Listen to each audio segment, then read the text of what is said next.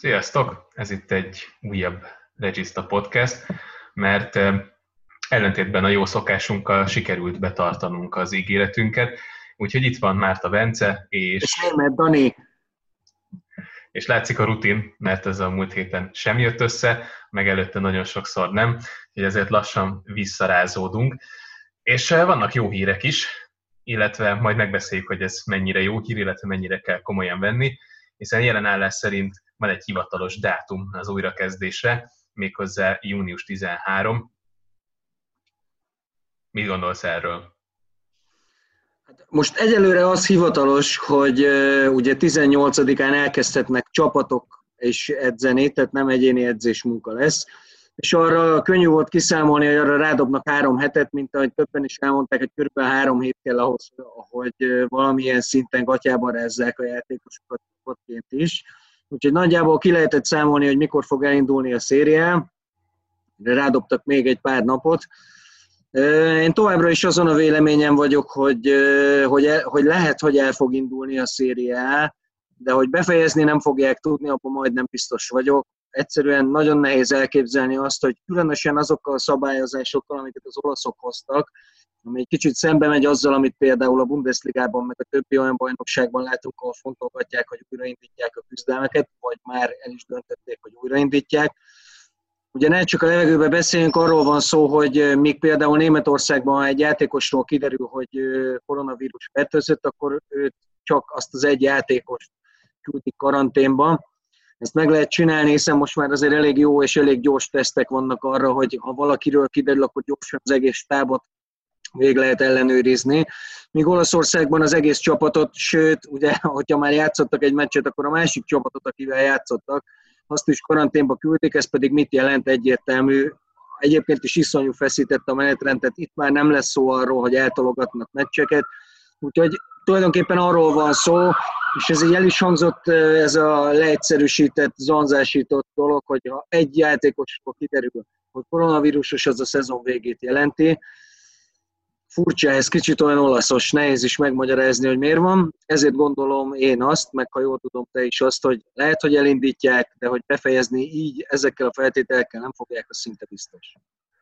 Igen, hát ugye, hogyha mondjuk a Bundesligás vagy ugye Premier League-ben tárgyalt szabályokat nézzük, hogy egyénenként elkülönítik azokat, akik pozitív tesztet produkáltak, akkor abban benne van a folytatás lehetősége. Ebben a megoldásban ebben nincs. Tehát gyakorlatilag kódolva van az, hogy most újra kezdik az edzéseket a csapatok, és aztán valamikor, hogyha el is indult, tehát azért ebben a három hétben is előfordulhat, hogy találnak még pozitív vírusteszteket, vagy vírus eredményeket, onnantól kezdve akkor megint az van, hogy, hogy visszaveti ez a felkészülés, tehát az a csapat nem fog tudni onnantól kezdve készülni, jön a két hét karantén, pedig ahogy mondtad, adott esetben lehetne őket akár tesztelni is, mint hogy erről volt szó. Egyébként nem tudom, hogy az lehet-e a háttérben, amit azért rebesgettek, hogy ugye itt nagyon-nagyon sok tesztet írtak elő az olaszok, és attól tartanak, hogy a klubok tesztigénye az olyan magas lenne ebben a megoldásban, hogy az már a, a lakosság igényeket is felülírne, vagy hatással lenne azokra. Tehát magyarán szólva, mondjuk azért más szektorban, akár mondjuk az egészségügyi szektorban fontosabb az, hogy legyenek tesztek, mint az, hogy mondjuk a Fiorentina játékosait két naponta vagy három naponta ellenőrizni tudják. És ebben egyébként van igazság. Tehát lehet, hogy ezért van ez, hogy ezek a gyors tesztek ezek most így nem jöttek annyira számításba, vagy nem erre támaszkodnak elsősorban, de ebbe egyébként így nehéz belelátni. Viszont ezt jól mondtad, hogy ebben a megoldásban, vagy ezzel a megoldással gyakorlatilag biztos, hogyha még egy-két hétig megy is a bajnokság, mondjuk lejátszanak ebben négy fordulót, nagyon optimisták leszünk, akkor, a koronától kezdve ezt, ezt valamikor meg fogják szakítani. Úgyhogy ennyi erővel mondjuk talán célszerűbb lenne azt mondani, hogy akkor fújják le az egészet most, és akkor. Akkor tisztább lenne a kép. Mert most megint újra kezdik az edzéseket, megint adott esetben kockáztatják azt, hogy, hogy, hogy terjedjen a vírus, és igazából így a semmiért kockáztatják. Mert hogyha meg lenne a valószínűsége, vagy az esélye annak, hogy tényleg befejezzék, akkor azt mondom, hogy csinálják. De így, ilyen körülmények között én erre nem látok esélyt, tehát egyszerűbb lenne azt mondani, hogy nincs bajnok, viszont vannak kiesők, szerintem ez lenne célszerűbb megoldás. És akkor... Hát, de ez már egy kicsit ilyen összvér megoldás, nem? Hogy nincs bajnok, de kiesők azért vannak, főleg úgy, hogy az idei bajnokság azért annyiból más, mint a korábbiak, hogy itt azért elég komoly küzdelem bontakozik ki. Az utóbbi években azt láttuk, hogy, hogy általában a kettő kieső az elég gyorsan eldőlt, és az utolsó bennmaradó helyér ott, ott óriási küzdelem volt. Most még ez sem biztos, hogy így van. Tehát ott elég sok csapat érintett, akár egészen a 13.-14. helyig. Úgyhogy ez sem feltétlenül fair. Ugye mutogathatnak azok is, ugye viszik majd ezt is a sportdöntőbíróság elé, hogy kinek milyen meccsei voltak hátra. Valaki már lejátszotta a rangadóit, és most jöttek volna azok a meccsek, amikre azt mondhatod, hogy nyerhető. Plusz ugye azért borzasztóan unfair az egész, szép magyarsággal szólva, mert az utolsó fordulók azok olyan torz eredményeket fognak hozni. Nyilván, ha most lejátszanának egy tudom, Sampdoria Spa meccset, azt nagyjából, vagy most nem a Sampdoria rossz példa, mondjuk a Sassuolo meccset, az egészen más eredményt hozna, mint az utolsó előtti fordulóban, amikor Sassuolónak már tök mindegy, kiküldi a cserecsapatát, ahogy tavaly is láttuk, hogy az utolsó 5-6 fordulóban ilyen egészen elképesztő eredmények születtek. Tehát ez nagyon nem fair. De én azt kérdezem, hogy szerinted nem azért hajtják ennyire ezt az egészet, hogy lejátszhassanak még legalább egy pár meccset, ami után már azt lehet mondani, hogy oké, okay, ez már így kb. úgy van, hogy nagyjából reális, most már ebből inkább lehet végeredményt hirdetni, mint mondjuk a mostaniból, ami egy kicsivel túl van, azt hiszem a kétharmadán a bajnokságnak. Valami ilyesmi van. Azért, azért nem gondolom ezt, lehet, hogy így gondolkoznak, csak azért nem értek egyet ezzel a felvetéssel, mert nem tudom, hogy mennyivel fest reálisabb képet azt, hogy most lejátszanak mondjuk, tegyük fel egy négy fordulót, de persze több, mint a 27-nél tartunk most, 26-nál. Igen, azt hiszem, hogy 12 van hátra, ha jól tudom. Uh-huh. Tehát szám, számszerűleg több, viszont egy ilyen nagyon-nagyon kényszer körülmények között lejátszott négy fordulóról beszélnénk egy olyan felkészülésről, ami nem ideális, egy olyan szezon során, ami gyakorlatilag félbeszakadt. Tehát, hogy nem tudom, hogy mennyivel festene tisztább képet az erőviszonyokról, hogyha most lejátszanának még mondjuk négy bajnokit, mint hogyha azt mondanák, hogy ez a, ez a 27 eddig lejátszott forduló, ez azért nagyjából egyelő feltételek között zajlott. Nyilván, amit mondtál, hogy itt azért a sorsolás erőssége ez befolyásolhatja azt, hogy ki hogyan áll per pillanat a tabellán, tehát lehet, hogy mondjuk volt olyan csapat, amelyik már lejátszotta a könnyű mérkőzését, és ezért van előrébb egy picit, és azok, akiknek most jönne a könnyebb része a bajnokságnak, azok ilyen tekintetben előnyösebb helyzetbe kerülnek ezáltal.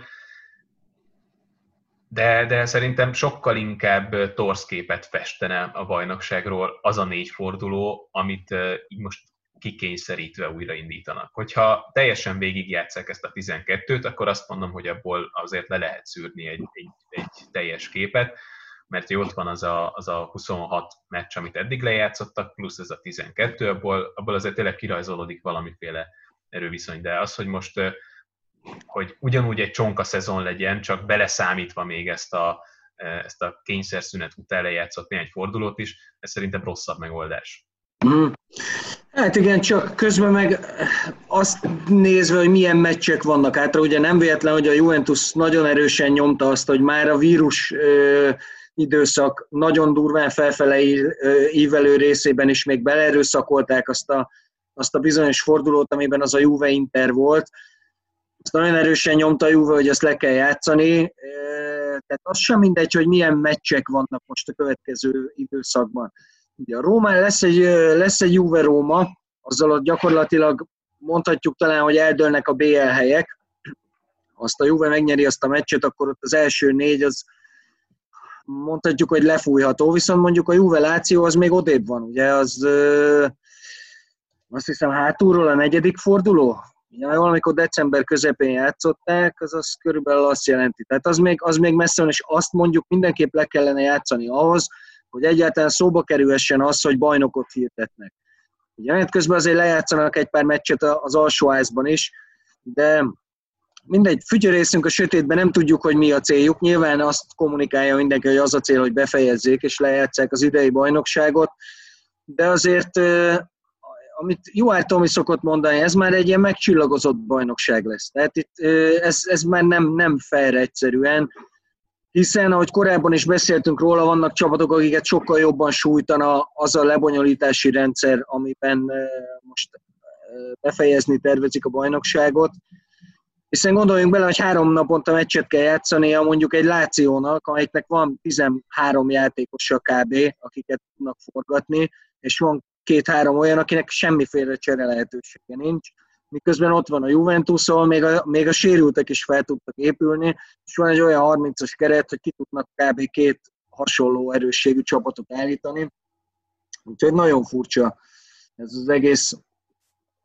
Ez, ezzel azért csak óvatosan, tehát még azért Száriból kinézzük azt szerintem, hogy az első nyolc meccsen megpróbálja ugyanazt a kezdőt felküldeni, akkor is, hogyha már a harmadikon mindenki mindenhonnan veszi a levegőt, és az de, az öt csere is. Igen? Igen, igen, ez öt csere, ez fontos, de hogy közben meg ez az egész rotálás, ez nincs egy kicsit túl lihegve. Nekem mindig tökéletes iskola példám erre, Murinyónak a triplázó intere. Ha nem hallottad egyszer se, hogy, hogy José, José, nem rotálod a játékosaidat, azok 12 játékossal játszották az egész tavaszt. Ugye egyébként az a kevesebben emlékeznek rá, de elég ergyak is össze volt annak az internetnek, nem annyira sikerültek jó a dolgok. Mi az utolsó pillanatban jutottak tovább egyáltalán a csoportból. Ráadásul valami hurkát vertek meg idegenben, jól emlékszem, egy ilyen hajrába eső góllal. Most kéne tudnunk az a bizonyos Balotellis meccs, amikor ugye emlékszel arra, nem? Amikor Mourinho visszaemlékezett, hogy szünetben elmondta, hogy bármit csinálhatsz, ne állítast ki magad, ne állítast ki magad. Negyed órán keresztül beszélt hozzá, és az első megmozdulása egy sárga lap volt. És... Igen, de közben kamu, mert nem így volt az egész, de jó sztori, nagyon jó hangzik. Hát Mourinho szóval, jó benne. Igen, szóval az a, az, az a tavasz azért nem azt mutatja, hogy a rotációnak egy borzasztóan nagy szerepe lenne, Főleg úgy, hogy oké, okay, hogy ez a széria az eléggé ki volt herélve, tehát azért nem kellett annyira szétszakítani magát az Internek, de azért csak végigjátszották a bajnokságot, megnyerték az olasz kupát, tehát végigmentek az olasz kupában is, és megnyerték a BL. Úgyhogy azért nem lehet azt mondani, hogy nagyon könnyű volt a sorsolásuk, tehát nem játszottak a, a göztepével, hanem, ha jól emlékszem, Chelsea, Barcelona, Ugye a döntő az Bayern München, és még valaki... Volt egy moszkvai csapat szerintem, vagy egy jó. Igen, igen, lehet, hogy ott az elején volt egy ilyen könnyebb csapat is. És mi volt a cseréjük? Stankovics helyére bejött Tiago Motta. Körülbelül ennyi volt a cserek, a, amit Mourinho csinált. Tehát ez a rotáció is egy kicsit túl van, túl van herézve. Nyilván Szárival kapcsolatban meg aztán főleg, bár ott, ott azért inkább érezhetők voltak a problémák tavaszra. Egy, egy szezonra levetítve több példa is van, hogy ez jól működik, hogyha mondjuk kicsit az olasz bajnokságon kívül tekintünk, hogy a Leicester konkrétan 13 játékossal játszotta végig a Premier League-et, és nyerte meg a bajnokságot, viszont ugye mellette mindent dobott, tehát a két hazai kupa sorozatból nagyon gyorsan kiesett, és, és gyakorlatilag csak a bajnokságra tudott koncentrálni, de persze még így is voltak olyan időszakok, amikor heti két mérkőzést kellett játszani. Ugye Angliában van ez a karácsony előtti őrület, a Boxing day meg minden, és ugye abban ott gyakorlatilag két-három naponta játszanak mérkőzéseket adott esetben, úgyhogy kicsit hasonló lesz ez az időszak mindenkinek, és ebben az időszakban viszont azért nagyon számít az, hogy ki mennyit tud cserélni, mm, mert nagyjából azt mondják, hogy ezért egy három-négy nap kell egy játékosnak ahhoz, hogy hogy erőlétileg bírja a tempót, és az mondjuk itt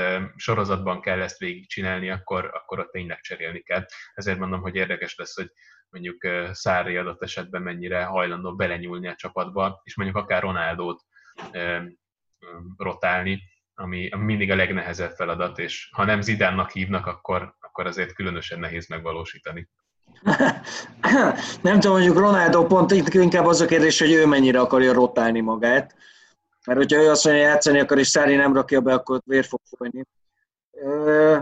Ugyanakkor itt azért olyan kérdéseket is felvet, ez az, az, nem csak az ötcserés dolog, hanem, hanem maga a keretnek a méretei, hogy, hogy mi van akkor, hogyha mondjuk a Lációnál az első meccsen megszakad immobile zombizma. És akkor, akkor onnantól kezdve ugye miről beszélünk, arról, hogy mennyire igazságtalan ez a rendszer, mert hogy ott a Láció, szegény Láció, nincs, nincs, egyszer nem is tudják fizikailag pótolni, azért a, a Korea, kettős, mondjuk egy kicsit más, mint bármelyik csatár immobilével elől, de ugyanígy Luis Alberto, ugyanígy Milinkovic Savic, aki idén játszik először úgy, hogy tényleg elhiszed róla, hogy 100 milliós játékos. Tehát igazságtalan mindenképpen, de közben meg én tegnap, nem tudom te, hogy voltál vele, én tegnap kettő órakor leültem a tévé elé, és megnéztem a Fradi ZTE felkészülési meccset, úgyhogy potyogtak a könnyeim a boldogságtól, hogy élő futballmeccset tudok nézni. Az első fél nem is volt rossz. Nem ezt mondtam, hogy ha a dél-koreai futballra nem pörögtem rá, akkor szerintem a magyarra se fogok. Én néztem törököt is. Ugye azok zártak utoljára, ott, ott zárták le utoljára, és ott még volt valami török meccs, amit megnéztem. Mint hogy hat... csak sejtettem volna, hogy ebből baj lesz. Az, az még a határeset, de magyar igazért már nem süllyednék le. Na jó, de valami Ankara Gücű Trabzonsport, tehát nem, ez, nem egy besiktas Galata volt, vagy nem tudom, egy olyan egyszer elmennék azért, azt megmondom. Gyere is vissza népségbe. Ne, nem azt mondja, a, a Vidinek a sajtófőnökével egész jó cimborák lettünk így melóból, kifejez, sok mindenről beszéltünk, és ugye tavaly az Európa Liga csoportkörbe, vagy illetve tavaly előtt játszottak a paokkal, és ott azt mindenki mondta, hogy az a stadion, és ott a szurkolók, vigyázzatok magatokra, mit tudom, és azt mondja, olyan langyos volt az egész, hogy egy nagy, nagy csalódás volt, már ahhoz képest sokkal jobb hangulat volt, nem tudom melyik, a Malmőben, amiről meg azért nem gondolnád, hogy mondjuk a svéd útrák annyira durvák, bár ők ott jónak, a Malmöé pont jónak számít. Kérdezzük meg Ibrahimovicsot és a Szobrát, hogy mit gondol erről. Hát igen.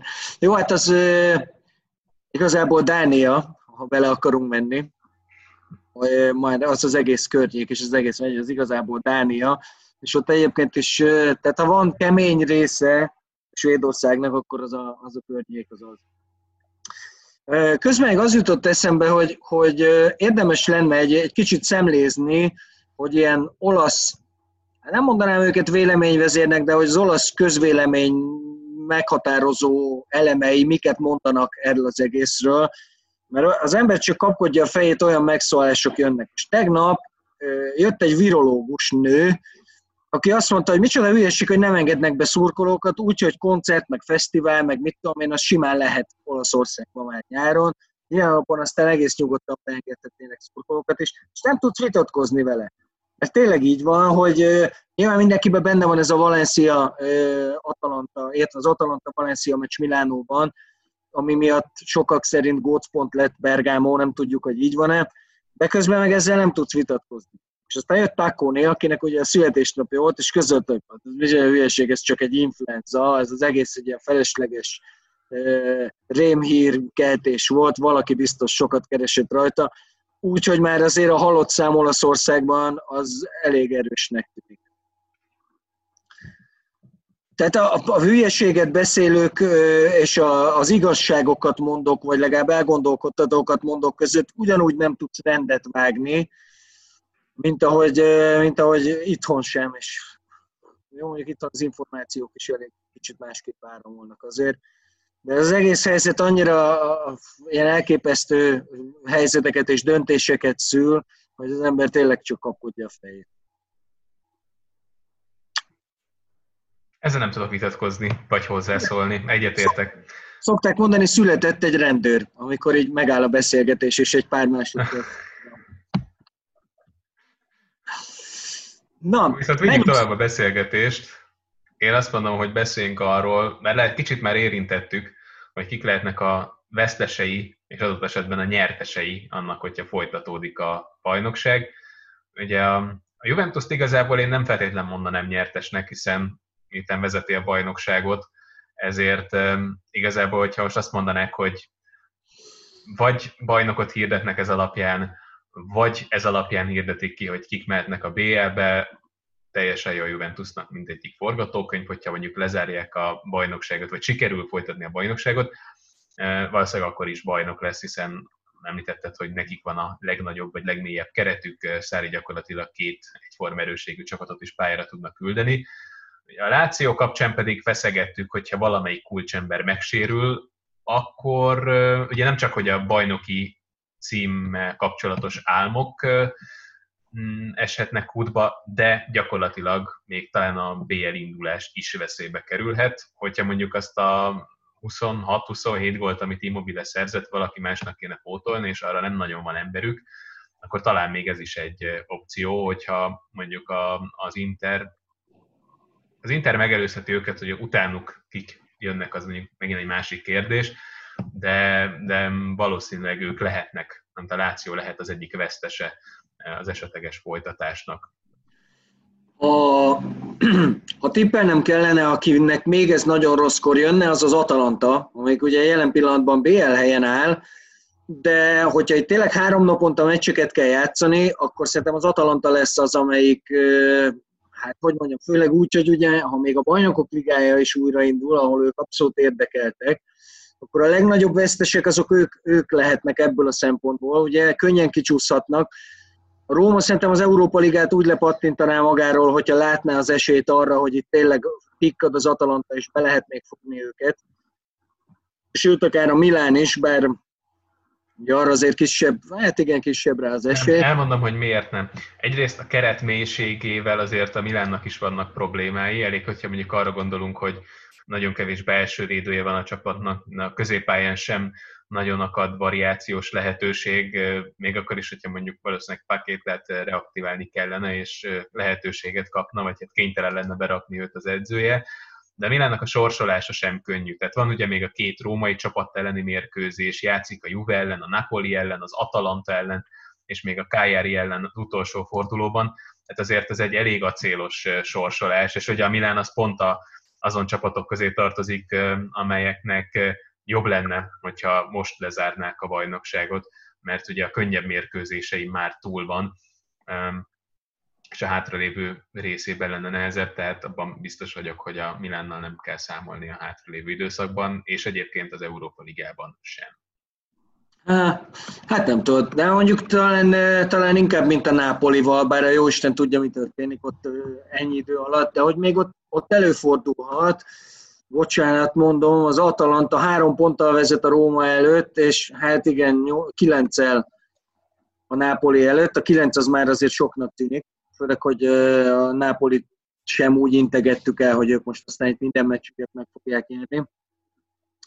De a Róma még abszolút odaérhet, hogyha ebben a lebonyolításban nézzük, és akkor onnantól kezdve mondjuk előáll egy olyan helyzet, hogy törlik a bajnokok ligája szezont, meg mondjuk az Európa Liga szezont, és az olasz bajnokságot befejezik ebben a rendszerben, akkor a csúcs-csúcs vesztese lehet mindennek az Atalanta, amelynek törlik a történelmi BL szezonját, és mellé még az, EU, az olasz bajnokságban is elkezdenek botladozni azzal, hogy hát tényleg ott aztán nagyon kicsi variációs lehetőség. Főleg úgy, hogy ugye ismerjük Gasperinit, akinek mindig kell kulcsjátékos a padra.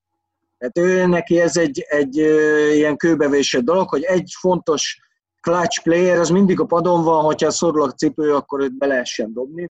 Úgyhogy az Atalanta feltétlenül közé tartozik szerintem. Igen, mondjuk az Atalantát olyan szempontból nem írnám le, hogy ők valahogy mindig elővesznek valakit a kalapból, hogyha kell. Ugye minden egyes átigazolási szezon azzal kezdődik, hogy elviszik a legértékesebb játékosaikat, és aztán valaki teljesen no játékost elővesznek a tartalékból, akivel eddig senki nem foglalkozott, nem is hallott, nem is feltétlen kell fiatal legyen, lehet, hogy 25 éves, és eddig amatőr bajnokságokban játszott, most túlzok, és aztán a, az olasz bajnokság legjobbja lesz, elviszik, és ugyanúgy semmi, mint korábban. Igen, igen. Hát figyelj, Antonio Percassi mindenkit csókoltat, és jelzi, hogy csinálják utána, mert uh, igazából talán az Atalanta az a csapat, amelyik még így azt mondható, hogy rentábilisan is üzemel, tehát uh, nem hiszem, hogy olyan nagyon nagy pluszokat gyártana fizetéseket is mindent beleszámolva, de hát az egy, az egy nagyon szimpatikus kis projekt, az biztos. Mit gondolunk az olyan csapatokról, mint például a Napoli, és mit gondolunk, nagyon kevés, keveset beszéltünk az Interről, szerintem két, két külön dolog történik most ott annyiból hasonló, hogy, hogy nagyon furcsa lenne, hogyha mind a két csapat a következő év első bajnoki meccsére ugyanabban a felállásban futna ki, mint a mostaniban. Tehát elég sok változás állhat be, és furcsa módon, ugye mind a kettő azért értékektől is meg fog válni, vagy kénytelen lesz megválni, megválni, de azért az érkezőkről is lehet hallani. De nézzük először a távozókat. Ugye Milliket a Juve-val hozták, hogyha Nápolival kezdjük, a Milliket a Juve-val hozták szóban, Mertens több angol csapattal és az Interrel, Kulibálit meg gyakorlatilag minden, mindegyik nagy csapattal, ahol középső védőt keresnek, na nem azért, mint ha idén olyan nagyon erős szezonja lett volna, mert az nem volt neki, de közben meg azért az látszik, hogy, hogy, hogy ennek a nápoli korszaknak talán most ezzel vége is van.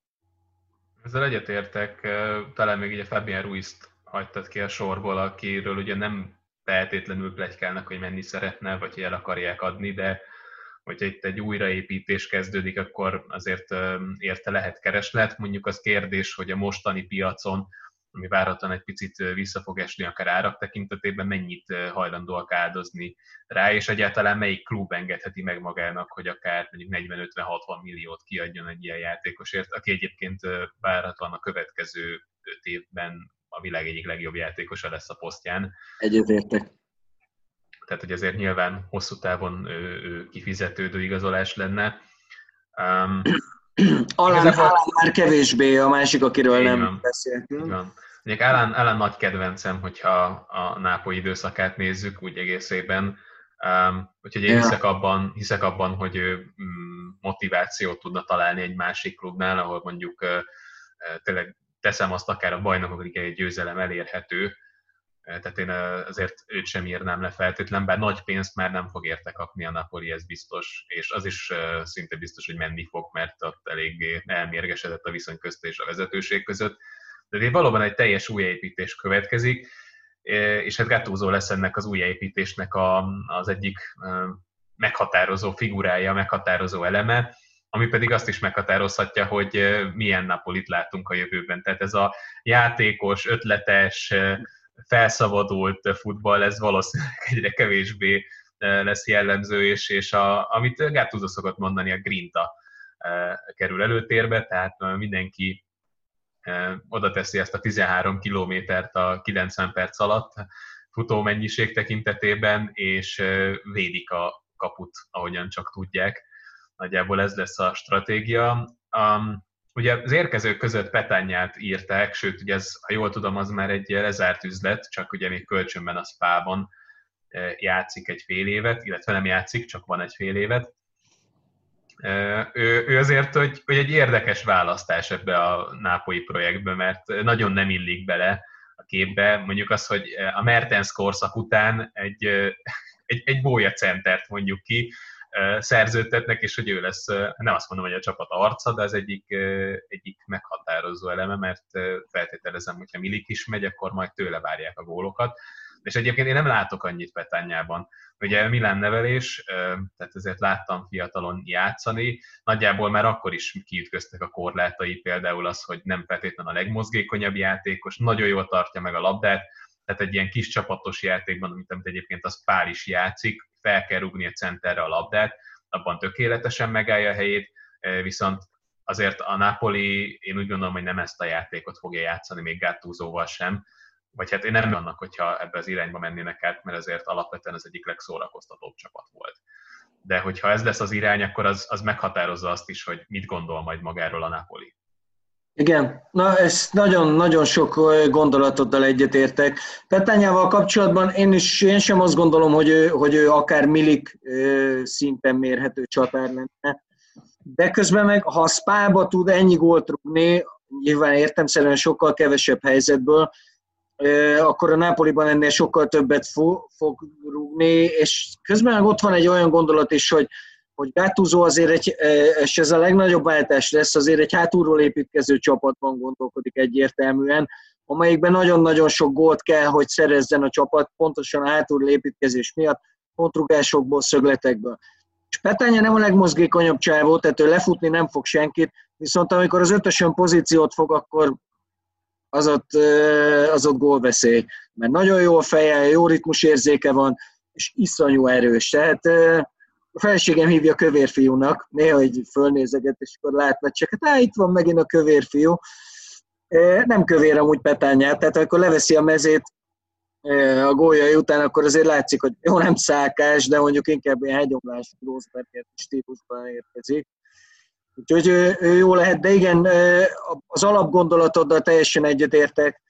Már Gattuso kijelölése edzőként is sok mindent egy bizonyos vágányra terelt, ezért is gondoltam, hogy, hogy talán kijelenthetjük, hogy ennek a, a nápoi projektnek, ami talán még Mazzárival kezdődött, sőt, Edi Rejával kezdődött, de Mazzárival ért fel arra a szintre, hogy egy bajnok esélyes csapatról beszéltünk, annak, annak talán itt most ezzel vége is van. Petenye kicsit olyan, mint aki megette Lukakut, aki szó. hát mondjuk egy skandert megnéznék a kettő között. Na, beszéljünk egy kicsit az Interről. Furcsa, mert mióta megérkezett Antonio Conte és Beppe Marotta, azóta egy, mint egy ilyen részegmilliómos úgy viselkednek. Az értékeiket dobálják ki a kukába, gyakorlatilag Perisic, Nángolán, Icardi, Icardi azért valamennyi zsetont be fognak húzni, de mondjuk közel sem annyit a három játékosért, amennyit érnek. Viszont a, a, a vásárlásaiknál meg látszik, hogy nem sajnálják a pénzt. Ennek ellenére most, és ez már azért előrevetíti azt is, amiről mi is beszéltünk, és sokan mondták, hogy az átigazolási szezon sokat fog változni, kevesebb pénzmozgás és több játékos cserét látunk. Ennek lesz majd egy, egy nagy tesztje az, ami az Internél és azon belül is Lautaro Martinez esetében történik. Ahol is a Barcelona borzasztóan szeretné Lautárot, amúgy a Barca szurkolók nem, tehát ahogy egy nézegetem fórumokon, fumigálják Lautárot, de szerintem ez csak azért van, mert nem látták eleget játszani. Az egy egészen prima jó kis csatár, már most is, és csak még jobb lesz ennél, én ezt gondolom. Úgyhogy mindenki azon gondolkodik, hogy, hogy kik azok a játékosok, akiket be lehet vonni. Ugye a Barcelonánál ne felejtsük el, hogy most újra, vagy még mindig elnökségi válság van, tehát hogy kivel kell tárgyalni, jönnek-e újra 30 éves börtönbüntetések, stb. stb. Ezek a kérdések is vannak, de azért a Barszából még ki lehet szemezgetni játékosokat. És akkor majd mindjárt összekötünk valamit, csak kíváncsi hogy mit gondolsz Lautáróról. Meg erről abszolút egyetértek, amit mondtál, hogy a hát ő is, ő is a következő tíz év egyik sztárja lesz a posztján, és, és nem véletlen, hogy a Barca őt akarja. Ugye a Barszának kellene egy középcsatár, ugye Luis Suárez most már azért öregszik, még mindig első osztályi játékos, mint ugye a legmagasabb kategóriába tartozó támadók között kell róla beszélnünk, viszont azért most már egyrészt volt sérülés, és volt egy komoly térsérülése, amit általában ugye éveken keresztül hozott magával, és, és nyilván ez a teljesítményére is hatással volt, nem lesz fiatalabb, Messinek meg azért, akire szintén el lehet mondani, nem lesz fiatalabb, azért kellenek olyan társak, akik, akik mellette is képesek átvenni a, a gólszerzésnek legalábbis egy részét, és ugyan Suárez elég jó kiegészítő volt sokáig, nem véletlen, hm. hogy a Barcelona egy olyan játékosban gondolkozik, aki ezt hosszabb távon is képes lehet biztosítani, arról nem is beszélve, hogy állítólag ők még jóban is vannak, tehát viszonylag jól megértik egymást, ezt pedig ugye tudjuk, hogy Messi kapcsán különösen fontos, hogy olyan játékost kapjon maga mellé, akit mondjuk magához méltónak gondol, vagy mondjuk a Barszához méltónak gondol, és hogy itt elsősorban mondjuk a gondolkodás sebességében és a játék sebességében kell elsősorban gondolkodnunk. Úgyhogy ebben a tekintetben abszolút megállná a helyét, igen. Nem, csak egy eszembe jutott még egy fontos dolog, hogy akkor ezek szerint mondjuk Messi Etót, Anrit és kit még, Ibrahimovicsot nem érezte méltó partnernek. Nem, itt inkább arról volt szó, hogy nem szerette, hogy center van bent, ahogy Ronaldo se szerette a Real Madridba, hogy a center van, és inkább Benzema erőltette, aki bármikor képes volt feldozni magát. És ez azért volt lényeges megjegyezni, mert Lautaro szerintem pontosan ez a csávó én gondoltam, hogy lő két gólt, és akkor hát argentin fiatal, tuti, akkor lesz az arca, hogy itt aztán nem, majd Lautáróval megy a köpködés, meg nem tudom. Annyira példaértékű volt, hogy Lautáró beállt a sorba, és nem csak hajlamos, hanem úgy látott, hogy szívesen is áll be abba a sorba, hogy Lautáró a center, én pedig alá játszom, és hogyha ha olyan a helyzet, akkor, akkor elvállalom én, és be is lövöldözi őket de hogy nagyon fegyelmezett, nagyon csapatember, és olvastam egy barszás kommenteket, hogy hát nem elég gyors. Lautaro, tehát aki nem lehet játszani, hát az a csávó az valami egészen elképesztő sebességgel fut a labdával a lábán.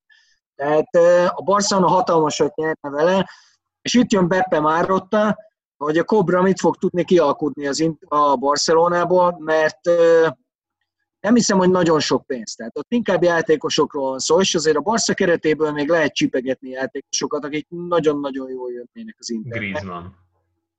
Nekem kapásból. Csak ugye az kérdés, hogy mondjuk mennyivel jár, vagy mennyire járna jól az Inter egy olyan játékossal, akiben valószínűleg mondjuk van négy nagyon jó év, ezen a szinten, és mondjuk ezt a következő négy évet akár Lukaku mellett meg tudják nyomni, és feláldoznak egy olyan játékost, aki viszont mondjuk lehet, hogy tíz évig biztosítana a megoldást. Egyébként árban lehet, hogy hasonló kategóriába kell őket sorolnunk, hiszen Griezmann mellé én még kérnék pénzt a Barszától. Tehát azt mondom, hogy oké, okay, Griezmann, de akkor még valami kis zselét toljanak mögé. Négy év amúgy a futballban szerintem egy korszak. Tehát négy évre előre, annál hosszabb időben előre nem is érdemes gondolkodni. Nem tudod, mi van Lautáróval, az is levarja valamelyik csapatásnak a csaját, mint a neves elődje, aztán vagy elszakad a tér, de kiderül, hogy valami, nem tudom milyen van. Tehát tíz évre előre nem tudsz gondolkodni a futballba, négyre se amúgy, de ebből a megfontolásból, ha sok pénzt még mellé tudnak zselézni, akkor Griezmann, Griezmann akár jó megoldás is lehet.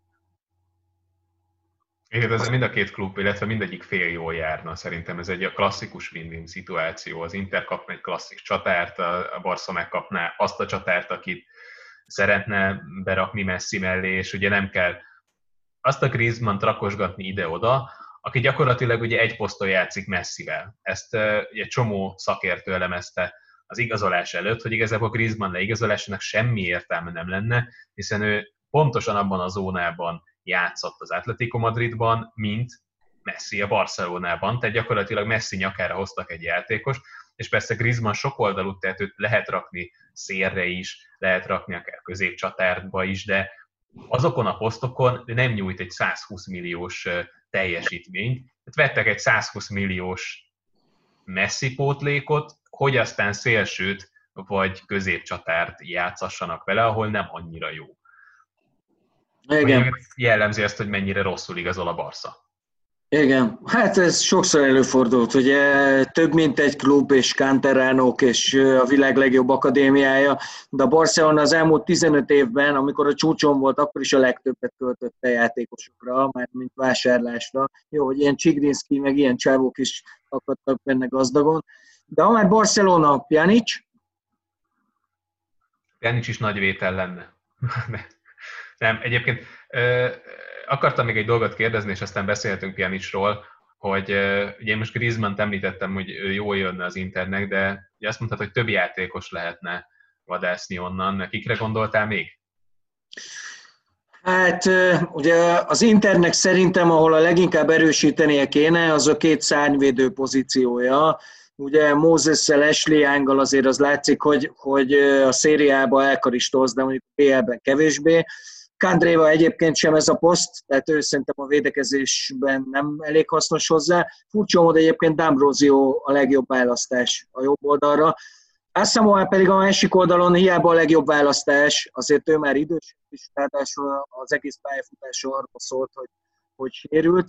Tehát ott ezeken a posztokon, akik most szélsővédőket játszanak, ott kellene, ugye állítok Szemédónak kifele is állom, ugye a rúdja, egy kicsit. Plusz, ha, így, ha már így beszélünk, az Internél azért el kell gondolkodni Skriniar pótlásán is, mert ő a másik, akit nagyon valószínű, hogy nem fognak tudni megtartani.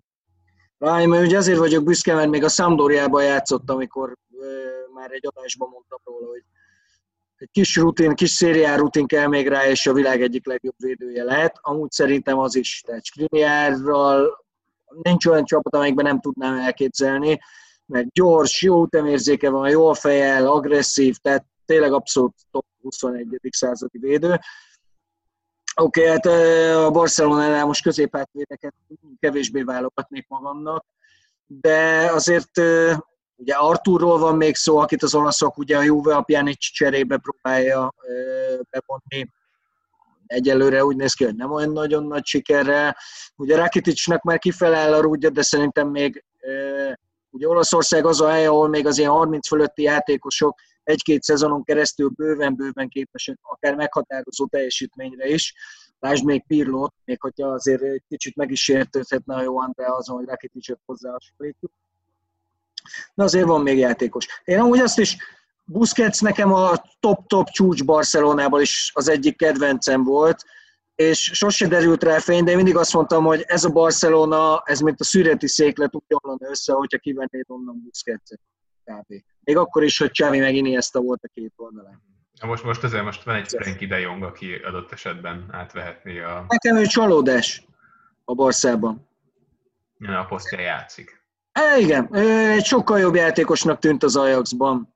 De... Igen, de ez, ez meg, meg, megint egy olyan dolog, hogy persze a Barca stílusához nagyon illik, de alapvetően ő pedig Busquets szerepkörében a legjobb, amire már volt egy Busquets a Barszának, mondjuk nyilván ott azért figyelembe kell venni, hogy mert ő is öregszik, és oh, neki, is, neki is kell segítség, annyi területet most már nem tud lefedni, mint mondjuk fénykorában. Aha. De akkor menjünk át Pjanicsra. Igen, ezt akartam mondani, hogy egy olasz focis podcastet csinálunk, de a Barcelonáról beszélünk egy csomó ideje. Az a furcsa nekem ebbe az egészben, hogy, hogy egészen az a legutolsó lejátszott fordulóig, az Inter elleni meccség, az meg sem fordult senkinek a fejébe, hogy van egyáltalán Juventus Pjanic nélkül. Az elmúlt három évben az látszott, hogy, hogy tudott a Juventus szarul játszani Pjanicsal is, de nélküle sose játszott jól. És ez egy ilyen, egy ilyen alapvetés volt, hogy Pjanic ott van. Most ez egész éves szenvedés, mert hát ez egy szenvedés volt a Juvétól szinte ez az egész év, egyszer csak berakták, vagy kiszedte Pjanicot Szári a csapatból, és a szezon egyik legjobb teljesítményét nyújtotta a Juve az Inter ellen, főleg a második félidőben azért az első az egy kicsit szenvedős volt ott is. Tehát, hogy ez egy ilyen nagyon gyorsan végbe menő folyamat, alapember, alapember, megkerülhetetlen, megkerülhetetlen, kikerül, és már létszám felett, és hogy kivel akarják elcserélni, már az a téma. Azért is érdekes, és most még egy, egy, egy, egy fél mondat erejéig visszakanyarodnék a Barszára, mert hogy ugye Pjanic is azon a poszton játszott az elmúlt években, amin Busquets és amin Frankie de Jong a legjobb lenne. Tehát, hogy ők megint mit gondolnak ebbe a projektbe, ez egy érdekes kérdés, és erre nem nagyon tudnék válaszolni. Ugye itt a Juve kapcsán azt mondták, hogy Arturt próbálták meg bevonni az üzletbe, nagyjából ugye mind a két klub 60-60 millióra értékeli a játékosokat, és a két klub részéről lett volna hajlandóság a cserére. Ugye Artur egy nagyon-nagyon jól passzoló játékos, akit bizonyos tekintetben a, a játék intelligenciája és a passzolási készsége alapján Csavihoz is hasonlítottak. Nyilván ott azért Csavi sokkal jobb játékos, de stílusában egy hasonló futbalistát kell elképzelni, aki egyébként nagyon illik a mostani Barca edző elképzeléseiben. Ugye Setien egyik kedvence volt abban az időszakban, amikor már ő irányította a Barszát, viszont Artur azt mondta, hogy ő nem feltétlenül szeretné elhagyni a, a Barszát, úgyhogy valószínűleg ezen a ponton el is akadtak a tárgyalások, mert más játékos viszont nem hiszem, hogy érdekelni nagyon a Juvét, Hát, bocsánat, meg itt az előbb, hogy kit vinnék a Barcelonába, és az egyetlen dolgot nem említettük meg, amivel kezdeni kellett volna, hogy ott van Arturo Vidal, és az Interrel kapcsolatban, ugye én bármikor nagyon szívesen nézném újra a Juve-ba, én borzasztóan szerettem Vidalt, sőt a mai napig is nagyon szeretem, de ő ugye ezt nem tudom, hogy ezt lenyilatkozta vagy csak így a szájába adtak valami ilyesmit, de szó van arról, hogy ő nagyon szeretne újra Antonio Contéval dolgozni. Egyébként Vidal szerintem azért elég jó csapatokban játszott azóta, hogy elment a Juventusból, de a csúcson, a topon egyértelműen a, a jó. Tehát olyan jó azóta sem volt, mint Conte Juventusában. Hát egyértelműen Conte bízott rá legnagyobb felelősséget, tehát azóta játszott Guardiola kezei között, aki azért nem feltétlen az ilyen típusú játékosokban gondolkozott, aztán volt ugye Ancelotti, aki, akinél inkább azt lehet mondani, hogy passzolt volna, de valószínűleg ő sem inkább ráépítette a játékot.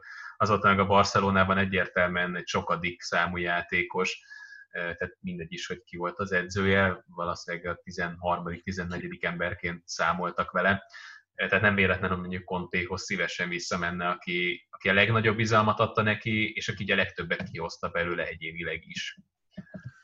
De a Juvéval kapcsolatban, hogyha visszatérünk, itt a Pjanic eladásával az a kérdés, hogy ha végignézzük, azért a sikeres Juventus, most akkor engedjük el a hetedik helyezett Juventusokat, és a Conte érától kezdve a Juventus folyamatosan regisztákkal futballozott. És ez, ez a sikerkorszak, ez ugye nem kis részben Andrea Pirlo leigazolásának volt köszönhető, aztán ugye jött Pjanic, és azóta folyamatosan regiszta van. Most ez egy, ez egy komoly váltás lenne, mert az eddigi futbalistákat, akiket láttunk ott ezen a poszton, aki nem Pjanic volt, ugye próbálkozott Emre Csatnál, ő már nincs is ott, játszott ott, Rabió egy rövid ideig, az sem működött egyáltalán.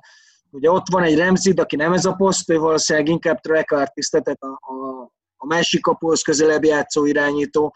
Ott van Bentán aki el tudja ezt játszani mondjuk 10 napból kettőn, az kevés, arra egy BL győzelemre vágyó csapatnál nem tudsz hosszú távú elképzelést építeni nagy valószínűség szerint, hogy akkor mi lesz most? Mert Artur se regiszta, tehát ő sok minden, de nem regiszta az egészen biztos. Hogy akkor most Szári egy ilyen forradalomba gondolkodik, vagy valójában arról van szó, hogy a 4-4-2, amit az utóbbi időben látunk, amit ugye 4-3-3-nak neveznek, ugye mindig azt azok kell alap meg felállásnak megadni, amit akkor veszel föl, hogyha nincs nálad a labda, és ez egy 4-4-2, ugye kvadrádóval a, a középpálya jobb oldalán, ami egy 4-3-3, hogyha nálad van a labda, mert följebb épp kvadrádó.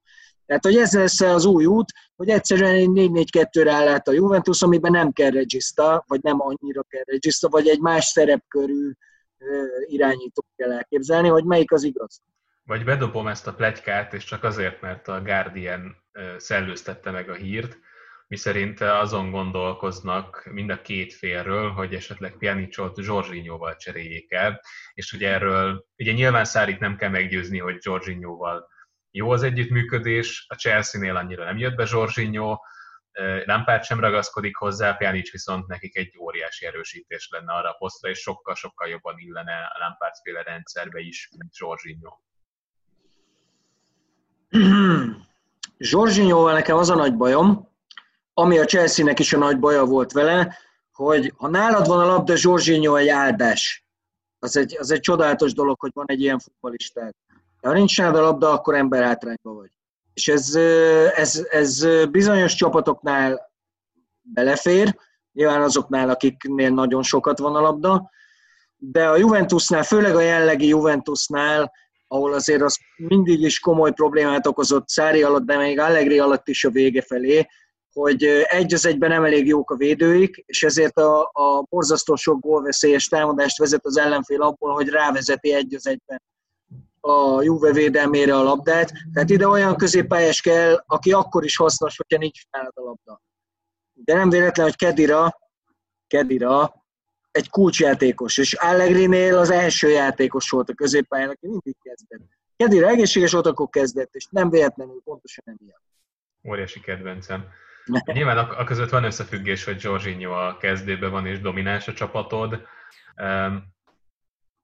meg ugye nyilván a Napoli játékára is hatással volt, egy darabig a Chelsea játékára is, aztán ugye egy kicsit szétestek.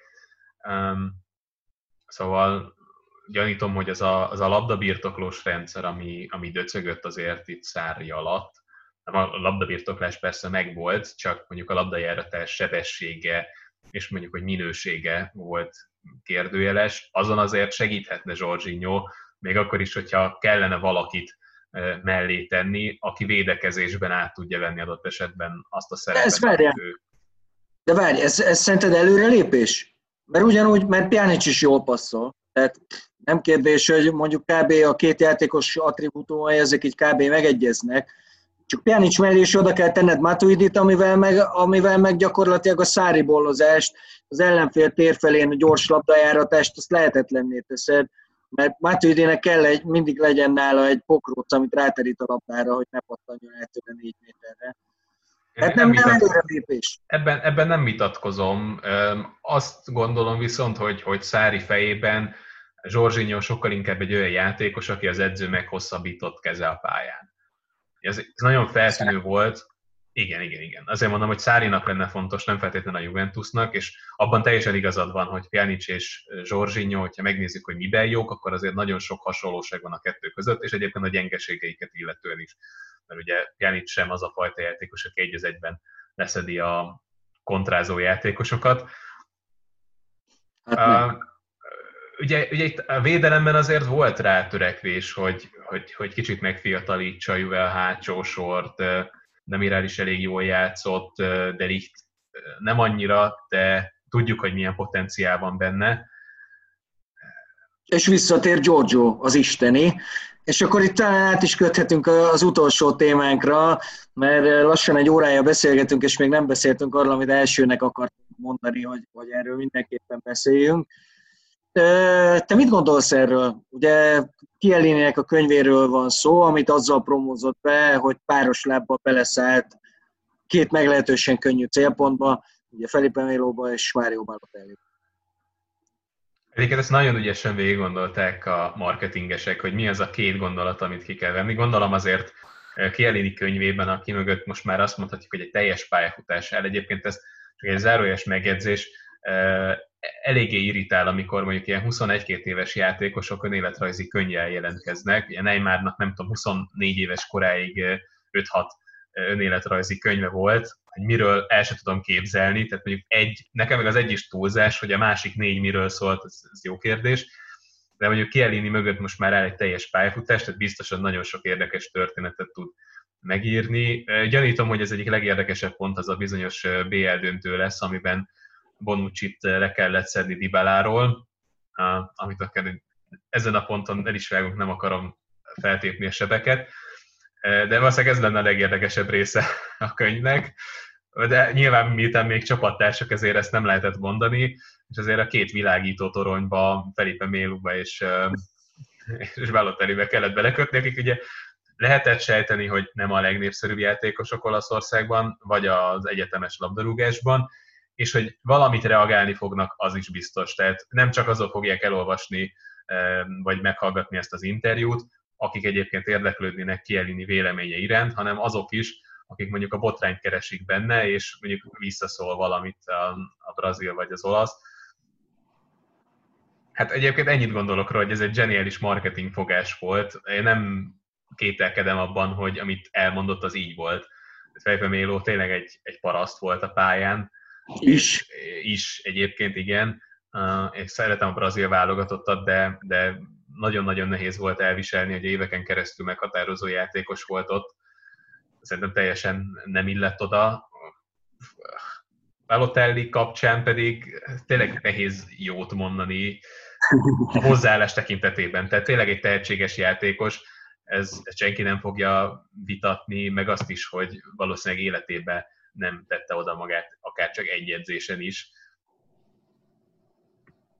Igen, abszolút egyetértek, ezek marketingfogások, nem is feltétlenül. Az, hogy ilyen gyorsan kibékültek egyből Balotellivel, az is azt mutatja, hogy, hogy ez, ez nem több, mint egy marketingfogás. Különösen egy olyan játékostól, akiről jól tudjuk, hogy a szériá egyik legintelligensebb embere, egyetemi diplomával, már egy kész pályaképpel előtte. De hát etetni kell a családot, úgyhogy el kell adni jó sok példányban a jó Giorgio című remek művet. Közben még egy dolog jutott eszembe. Felipe Melo egy ostoba tulok, de közben meg nem emlékszem rá, amikor a Juventus nagyon sok pénzért leigazolta, én borzasztóan örültem neki, mert az előtte éve, ugye a Fiorentina, a Fiorentina mindig lehúzza a Juventus. Tehát a, a Fiorentinától a Juve az életben nem betolcson senkit, ott, ott mindenkit iszonyan feláraznak, de volt egy évvel korábban egy meccs, egy Fiorentina Juve meccs, ami iszonyú jó meccs volt egyébként, és Felipe Melo akkorát futballozott rajta, hogy valami hihetetlen volt. Mindenhol ott volt, gyors volt, jól szerelt, azonnal tette tovább a labdákat, motorja volt a Fiorentinának, egészen a 70 valányodik percig, amikor páros lábbal úgy fölrúgta Polzent, ugye ezen könnyű volt nevetni, mert Polzent rúgta föl, mert ugye előtte van a jelenet, itt a, a kamera felüli oldalhoz, vonalhoz közel volt, úgy csúszott rá, hogy Polzen kvázi így írt a levegőbe egy ilyen szaltószerű valamit, és így belenyekkent a földbe. Előttem van a jelenet is. Nyilván kiállították, és az, az utolsó negyed órában megnyerte a Juve meccset. Tehát ez volt Felipe Melo, akiről tudtad, hogy, hogy ha olyan napja van, megnyeri neked a meccset, de sokkal inkább elveszted rajta a meccset. csinál valami egy olyan barátságot, amivel lendülesz minden. És az, hogy emberileg milyen, és hogy, hogy nem a levegőbe beszélt, azt azért az is mutatja, ahogyan visszaszólt erre a, a mindenségre. Kíváncsi vagyok, hogy a Vieri féle ilyen házi csetben lesz-e szó róla, mert biztos hogy benne, hogy nem kerülik majd ki a témát. Egyébként ez érdekes volt ebben a Felipe Méló féle reakcióban, hogy próbálta akár szellemileg is fölé helyezni magát a Chiellini nyilatkozat után. Tehát ugye volt egy ilyen, hogy hm, de én inkább nem mondok semmit, mert van, aminek az öltözőben kell maradnia, tehát hogy az erkölcsi fölényt ezt, ezt igyekezett megtartani, azok után, hogy, hogy felsorolt, vagy mit tudom én, négy dolgot, amiért megsértődhetett rá Chiellini, kezdve a, ugye a Galatasaray Juve mérkőzéssel, meg már nem is emlékszem, hogy mi volt. Ja igen, hogy a, a brazil válogatott többet nyert abban az időszakban, mint, mint az olasz, meg hogy Kielinnek nincsen nemzetközi címe. Hát ezeket ezért felsorolta, majd hozzátette, hogy de egyébként ne beszéljünk erről. Ja, igen, és még hozzátette, hogy ő, neki gyerekkori álma volt az Inter, és hogy amikor az Inter mezében pályára léphetett, ő akkor volt a legboldogabb. Hát erre csak annyit tudok mondani, hogy az Inter szurkolók meg elég szomorúak voltak, amikor Intermezben Felipe Melo pályára lépett, nem is sokszor vette amúgy. Egyébként volt még egy része, egyébként ez szintén egy ügyes marketing húzás volt, mert ugye a Les Dance-re hivatkozott, gondolom nem véletlenül hozta el ezt a Jordanes hasonlatot, hogy úgy utálja az Intert, mint ahogyan Jordan utálta a Pistons-t, ez is egy, egy olyan mondat volt, amit azért viszonylag sokan szemléztek, meg a célcsoportot is sikerült bővíteni, azokat, akik vagy csak a Netflixes sorozatot nézik most, vagy, vagy a kosárlabdával is foglalkoznak, de lényeg, hogy jó sok helyen lehessen szemlézni, ezt okosan csinálták. Ja, kitalálták. Jó van, na lejárt az időnk, megmerjük ígérni, hogy jövő héten dumálunk egyet újra? Hát figyelj, egyszer sikerült betartani, ez most már így egy, egy szériának tekinthető, Ugye, mármint, a, mármint a podcast, nem az ígéret betartása, úgyhogy az ígéret betartásából is csinálhatunk a szériát, és jövő héten is találunk valamilyen témát. Király, legyen úgy. Köszönjük, hogy meghallgattatok minket. Sziasztok! Ciao.